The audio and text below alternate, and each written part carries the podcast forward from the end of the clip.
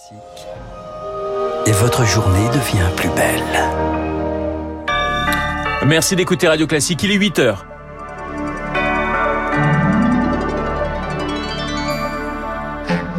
La matinale de Radio Classique avec Renaud Blanc.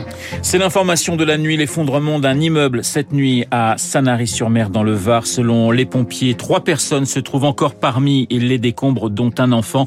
On fait le point dès le début de ce journal. L'autre grand titre, c'est ce conseil. Jusqu'aux fêtes de fin d'année, on lève le pied. Message de Jean Castex aux Français.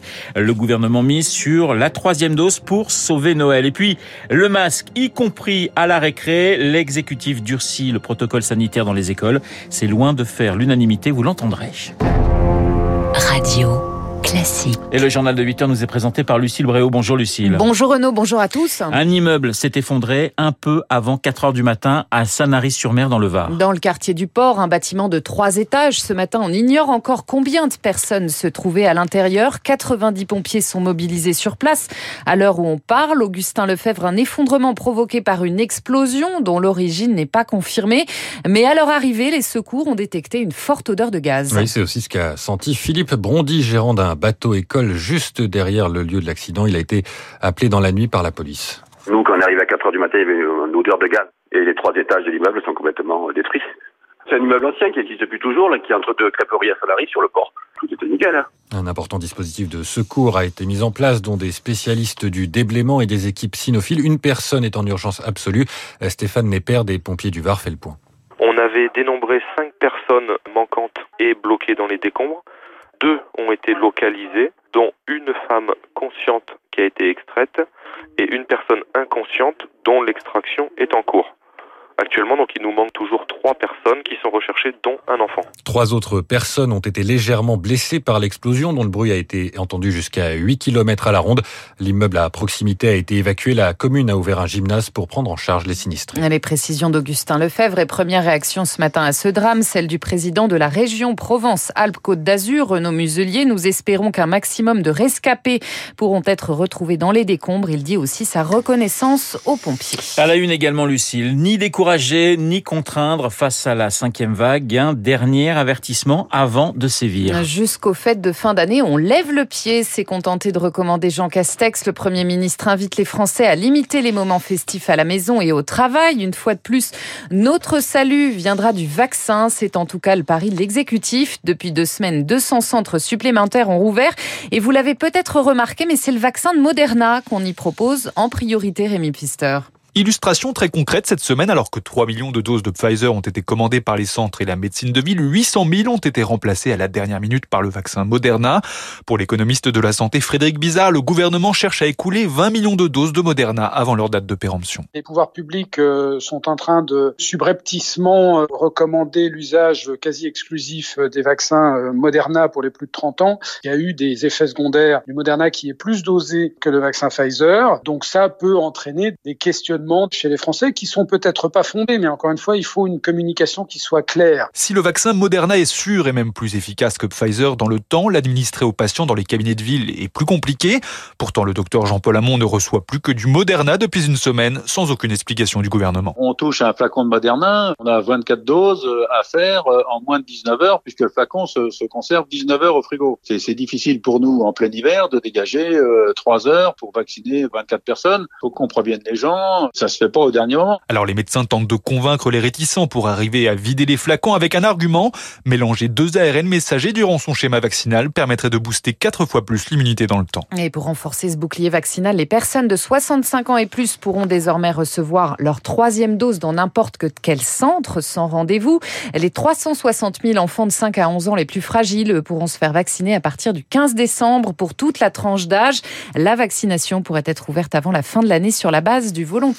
Car chez les plus jeunes, le virus circule énormément. À compter de jeudi, le port du masque sera donc requis dans les cours de récréation et les sports collectifs restreints à partir de lundi prochain. Les brassages devront aussi être limités à la cantine, insuffisant pour le principal syndicat du primaire, le SNUP FSU. Guylaine David, sa co-secrétaire, réclame un retour de la fermeture des classes dès le premier cas. Il fallait revenir à la règle de un cas, on ferme la classe, les élèves sont mis à l'isolement. Les mesures qui sont prises actuellement, elles vont renforcer les gestes barrières. Le port du masque en extérieur, il était déjà valable dans certains départements.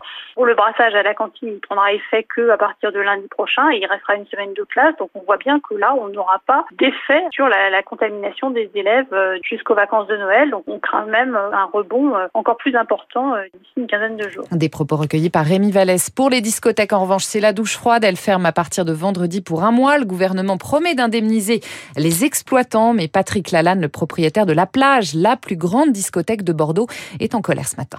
Comment on peut être aussi maltraité ? On nous laisse mourir là. On va nous faire mourir. Ça suffit maintenant. Il y a deux poids, deux mesures. Et ils restent ouverts, non, les bars ? Et les restaurants aussi. Et quand ils vous parlent, on va les accompagner financièrement, déjà qu'ils nous payent ce qu'ils nous doivent. Ils n'auraient pas été capables de donner toutes les aides qu'ils ont promises. Ils nous en doivent encore. Oui, je suis en colère. Bien sûr que je suis en colère.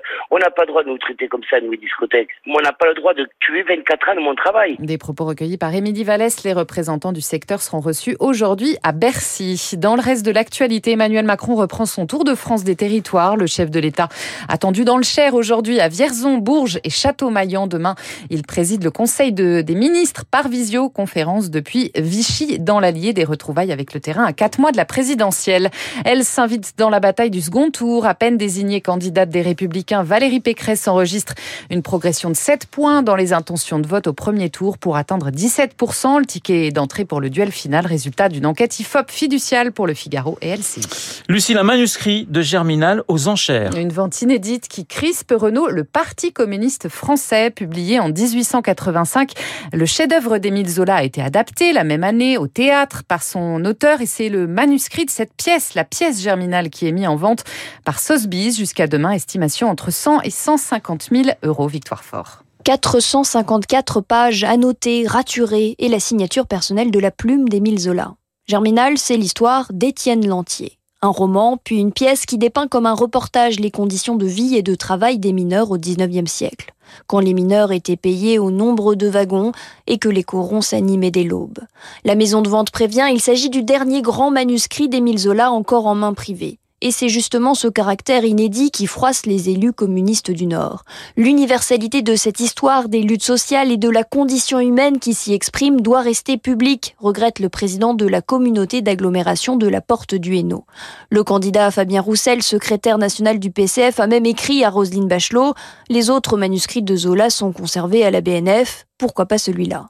Le ministère de la Culture et la BNF ont donc jusqu'à demain pour acheter ce manuscrit. Et le manuscrit est encore exposé aujourd'hui chez Sotheby's à Paris. Enfin, des mélomanes en manque de retour à la Scala de Milan ce soir pour la traditionnelle soirée inaugurale qui ouvre sa saison. La Prima, c'est son nom. C'était faite sans public l'an passé pour cause de Covid. Au programme ce soir, Macbeth de Verdi. On se quitte donc avec un extrait de son prélude.